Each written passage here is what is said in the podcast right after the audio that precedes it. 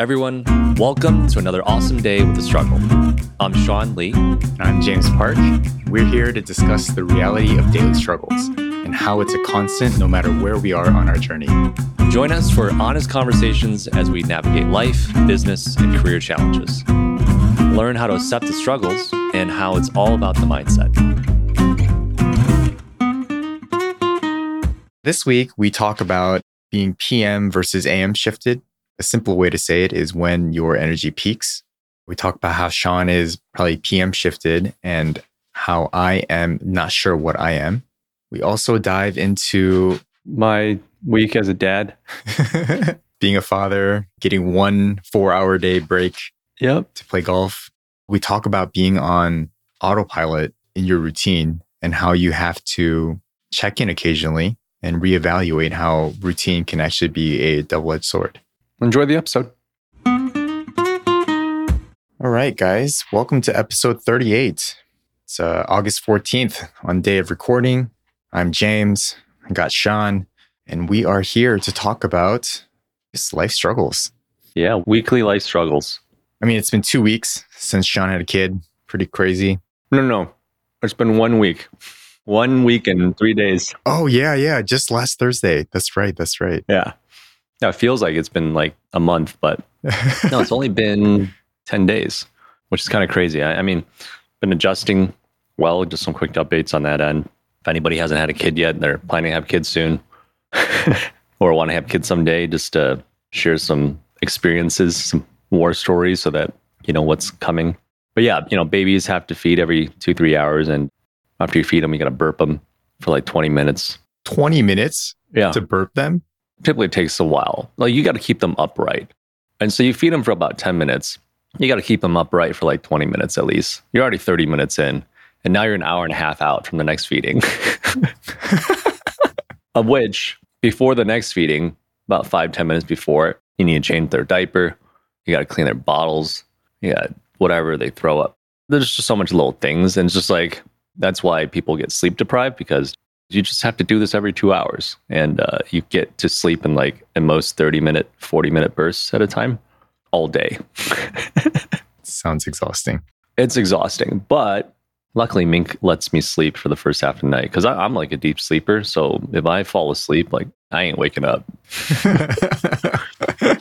And so she'll let me sleep from like ten to three or something like that. And I'll wake up and I'll take over. Now I'm not normally a morning person, but... Oh, you're not? No, I've always been a night owl all my life. I thought you started to wake up earlier, just naturally. Mm-hmm. Mm, because of Miles. Well, it started, all started because Miles wakes up at like six, around six every day, and he will wake me up, and then I have to get up. So it started with that, and I think it just readjusted my clock, where by like eight p.m., nine p.m., I'm fucking pooped. And so I'll go to bed by ten, usually, because I, I need eight hours. Otherwise, like I'm pretty dysfunctional. But I'm still not a morning person. Like I don't enjoy waking up in the morning. I'm not like, I'm up and, you know, ready to tackle the day. It's just like, I'm, as the science calls them, P M shifted. So that's my natural rhythm. P M shifted, yeah. So I've been waking up earlier naturally too. Not because I have a kid, but just... enjoyed the mornings a bit more, hmm. but I don't feel like a morning person. That makes sense. Like it still takes me time to get out of bed and get the cobwebs out of my head. Like, I can't just get up and go. I think some people are just able to do that. I'm hoping to get there just over time, but some of it's genetic.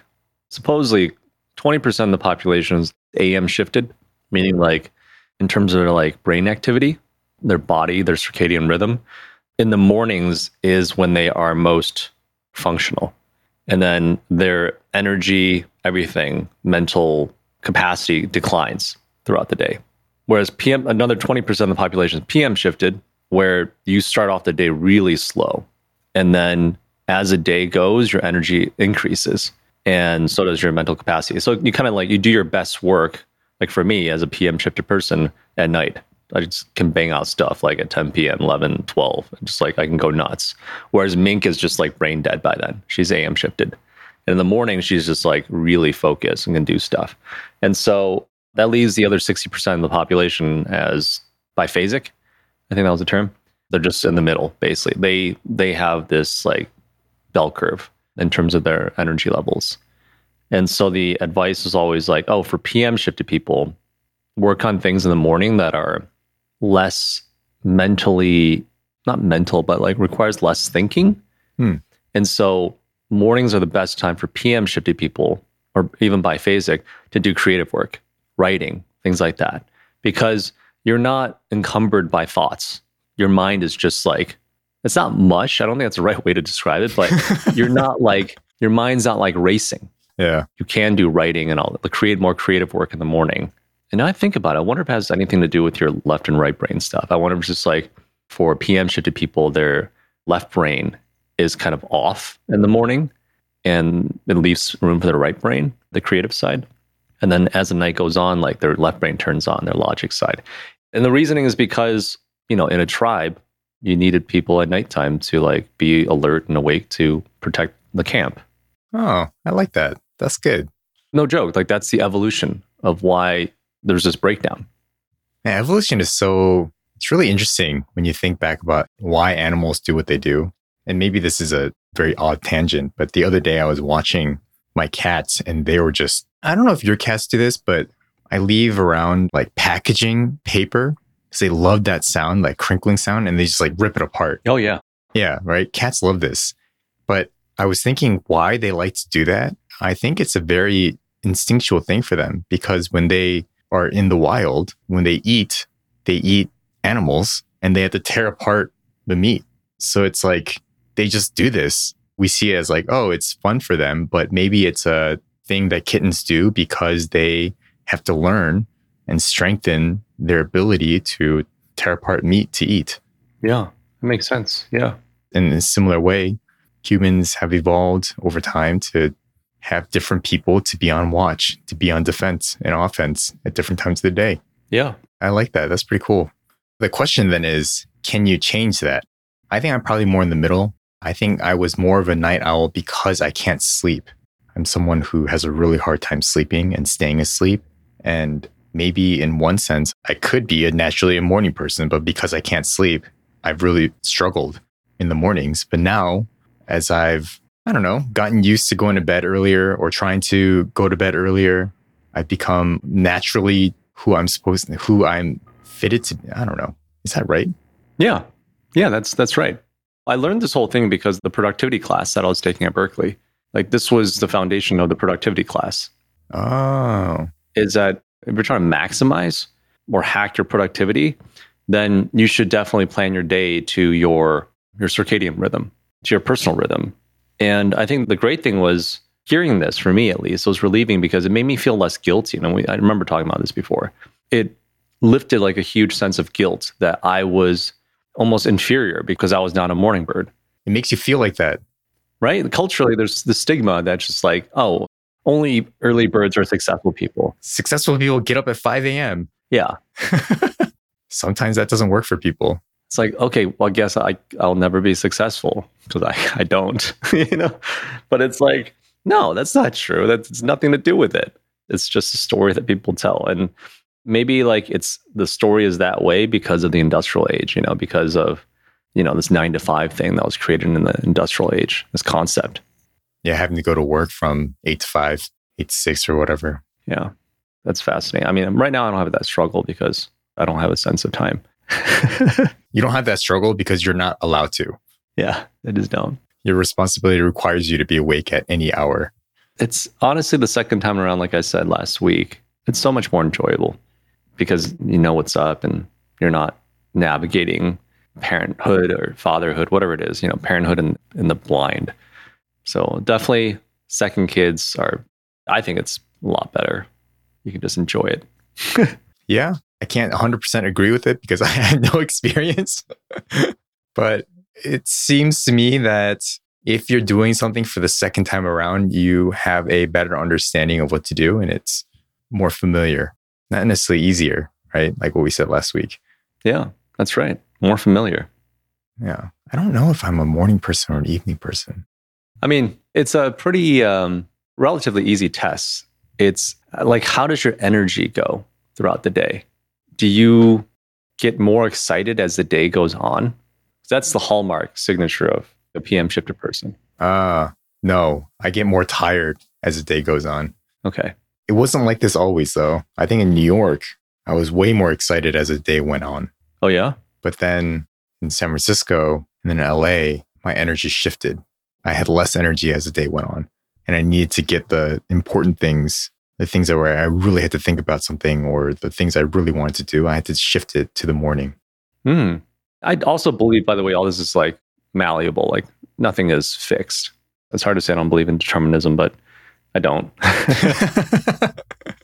Other than like my height, you know, it's like I can't change that. Yeah, I wish I could change that. Although there are, there's like surgeries that people go through to get that changed. That's true. I could get a bigger butt. Extremely painful. But uh, the jokes aside, I, yeah, it's something worth looking into because then you can try to optimize for that time of day. For example, for P M shifted people, they recommend that you, again, do creative work or bang out emails, things that don't require much like high level thinking, I guess. Like anything that's routine or repetitive, just do it in that lull, right? In the morning when you're not as focused. Okay. In the morning for a P M shifted person. For an A M shifted person, you should be doing your best work in the morning. And then like if you have meetings, you shift them. Obviously, this is if you can adjust all this stuff. You then move your meetings to times where like you feel more low because then that social interaction will get you going basically. So since I started working, my routine has completely changed. I used to write in the mornings and have to post everything before noon. But now I can't write in the morning unless I get up earlier. So I've been trying to get up earlier to write, but I also want to exercise in the morning. Mm. The struggle has been where I won't be able to get up earlier. I'll get in a shorter exercise. I haven't been exercising much. I just got a notification saying that my heart resting heart rate went up. It went up from, my resting heart was like fifty-six or fifty-four or something like that. And then it went up to like sixty something in the last twenty days. And so it tells me that I'm exercising way less, but it's because I'm trying to fit so much into the mornings. And so that's why I'm thinking, am I really a morning person if I can't get up at five? If it's a struggle always to get up at five and to fit all these things that I want to do in the morning. Writing after work has been really, really tough. It's been really hard. It's gotten a little bit better because I have more material because I can write about what I learned that day, but it's been difficult. But in some odd way, I get it done faster because I'm so tired. I don't really care as much what it, if it doesn't sound perfect, I'm like, okay, this is eighty percent good enough. It's going out. Whereas before, when I had a lot of time, I would spend an hour writing it and then another half hour to an hour, like editing, tweak it a little bit more. So there's been interesting things that have been happening. And I've noticed that one of the things that just went out the door was exercise, which I thought was really weird because I, I put that as like a really high priority for myself. But it was one of the first things that left. Hmm. It seems like exercise is always one of the first things that goes for a lot of people. Like physical exercise is just one of the easier things to let go of because it requires the most effort. No, it absolutely does. I mean, that's why I used to be able to go to the gym almost every day. And now it's like, until my, um, I have a personal trainer once a week on Saturdays. And I was like, I'm so glad to see you because if I don't see you, I don't come to the gym. Yeah. Yeah. Literally. I'm at a phase in my life where I need that kind of external pull. You need uh, accountability. Yeah. And I know like in a couple of years, we'll really go into a different phase where like, oh, like I'm just gung-ho about it. Like a couple of years ago, I was gung-ho about like going out and climbing. Like I'd go climb indoors and I would go to the gym. I would go ride my bike. Like I was doing something active. I go swim. I would do something active every single day, if not two activities. And that was two years ago. The pool, I'm staring at the pool outside my window. And it's just like, I haven't gone to that pool in probably a year. It's calling your name. Yeah. And the bike is just hanging on my wall. You know, it's just like, what the fuck? This is how it is. But I have replaced it with golf. And um, and I do swing in the house. Just not at balls. I just swing. That's how I make up for it a little bit. But that's one of the things we touched upon last week was priorities, right? How do you prioritize things? And familiarity, which is like when we, we're starting to embark on something new, there's definitely a, a period of adjustment. And so kind of take that obviously in consideration as well. And that once you kind of get in the rhythm of things, once your new job becomes quote unquote familiar, then you're able to fit something else back in the mix again. But I think the important thing, and it's something I'm constantly reminding myself, is to constantly reevaluate. Like, don't get caught up with this baby. Don't get caught up with work. It's like, there's still things that I enjoy doing that I should continue doing. Yeah. Dude, it's funny that you mentioned that. I, I wrote the other day about being on autopilot. For me, I fell into this routine of just wake up, maybe exercise, free write, work, post something after work, then sleep, and then repeat the whole thing. And at first, I felt really good about it. And as the weeks lagged on, I felt less productive. I was like, well, what's going on here? I feel like I'm producing more, still doing my writing, but I don't feel good. I don't feel as good. And it's exactly what you mentioned. I was lacking the evaluating how my week was going, how my routine was going. And because I no longer had the attention of where I was headed, I was just kind of in the day-to-day, and the days all started to feel the same. And so I realized, oh, I'm just an autopilot now. I'm just doing the same thing without really thinking about why I'm doing it. And so I really like what you just said, is having to reevaluate and think about why you're doing what you're doing and seeing if it makes sense and making any adjustments along the way. Yeah. In a week or two, we should come back to this conversation and be like, hey, James, like, all right, how do you feel about work? You know, are you getting familiar with it? And can you fit your exercise routine back in? Yeah. And just making adjustments as you go. And if you're not doing that, you're just on autopilot without checking in, and you don't end up at the destination that you thought you set your autopilot onto. Yeah. Everything's a double-edged sword. As you're talking about this, I, I just realized, you know, that's the thing with familiarity too. It's like, it's good to get familiar with something, but familiarity also leans into comfort. Comfort, yeah. We're just like, well, I'm just going to keep to the schedule because it's comfortable. I'm not going to shake things up. But I was really glad that like I kept to my, so I went golfing on Thursday. Uh, I told James earlier with some of our friends, and uh, you know, golfing is like a four hour event. We went at like six o'clock in the morning. And mind you, this is like within the week that we had the baby. So like I slept like three hours the night before. Hesong slept none. Apparently I was like, he just couldn't sleep. Side joke. I was like, I called him in the morning because we drive together. And I was like, hey, yo, can you drive? I got like three hours of sleep last night, broken sleep. He was like, I got no hours of sleep. I was like, all right, I'll drive. So I drove. No, it's because he paused. He's like, uh, I didn't sleep at all. It's like, it's like, wait, what time is it? It was actually kind of funny. He's so funny. He's hilarious. I had to think for a second. I was like, wait, do you have a kid? But I was so glad that this happened because, you know, even going up to that day, it was something planned weeks before, even going up to that day, I was kind of feeling guilty about it. I was like, oh man, like I have this baby. It's only been a week, but it was so good to just do something for me that was both physically and mentally good. It gives you energy. Yeah. And I definitely came home like a happier person. Yeah. Even though I shot one eighteen, but still, oh, one seventeen. That's besides the point. I only lost three balls. James taught me, it's like, count how many balls you lose. Yeah. You only lost three balls. And you are slightly improving or hitting less hazards. That's also a big thing. Yeah, yeah, yeah. Oh, that, that was huge. I mean, I definitely improved by at least ten strokes. That's awesome. Which is awesome. Yeah. But uh, aside from that, I've been reading a lot still. Just, you know, when I'm feeding the baby, I've been popping in this book called Snow Crash. It's a novel from nineteen ninety-two. I'd read Neil Stephenson's other book, The Diamond Age, before. But uh, this book, Snow Crash, one of the most popular books in Silicon Valley. Supposedly, I saw it on a list again, and I was just like, oh, might as well check it out. It's a science fiction novel. Yeah, it's a science fiction novel. It's cyberpunk themed. He's kind of the guy who coined the term metaverse in this novel. Oh, I wonder if Ready Player One is similar to this.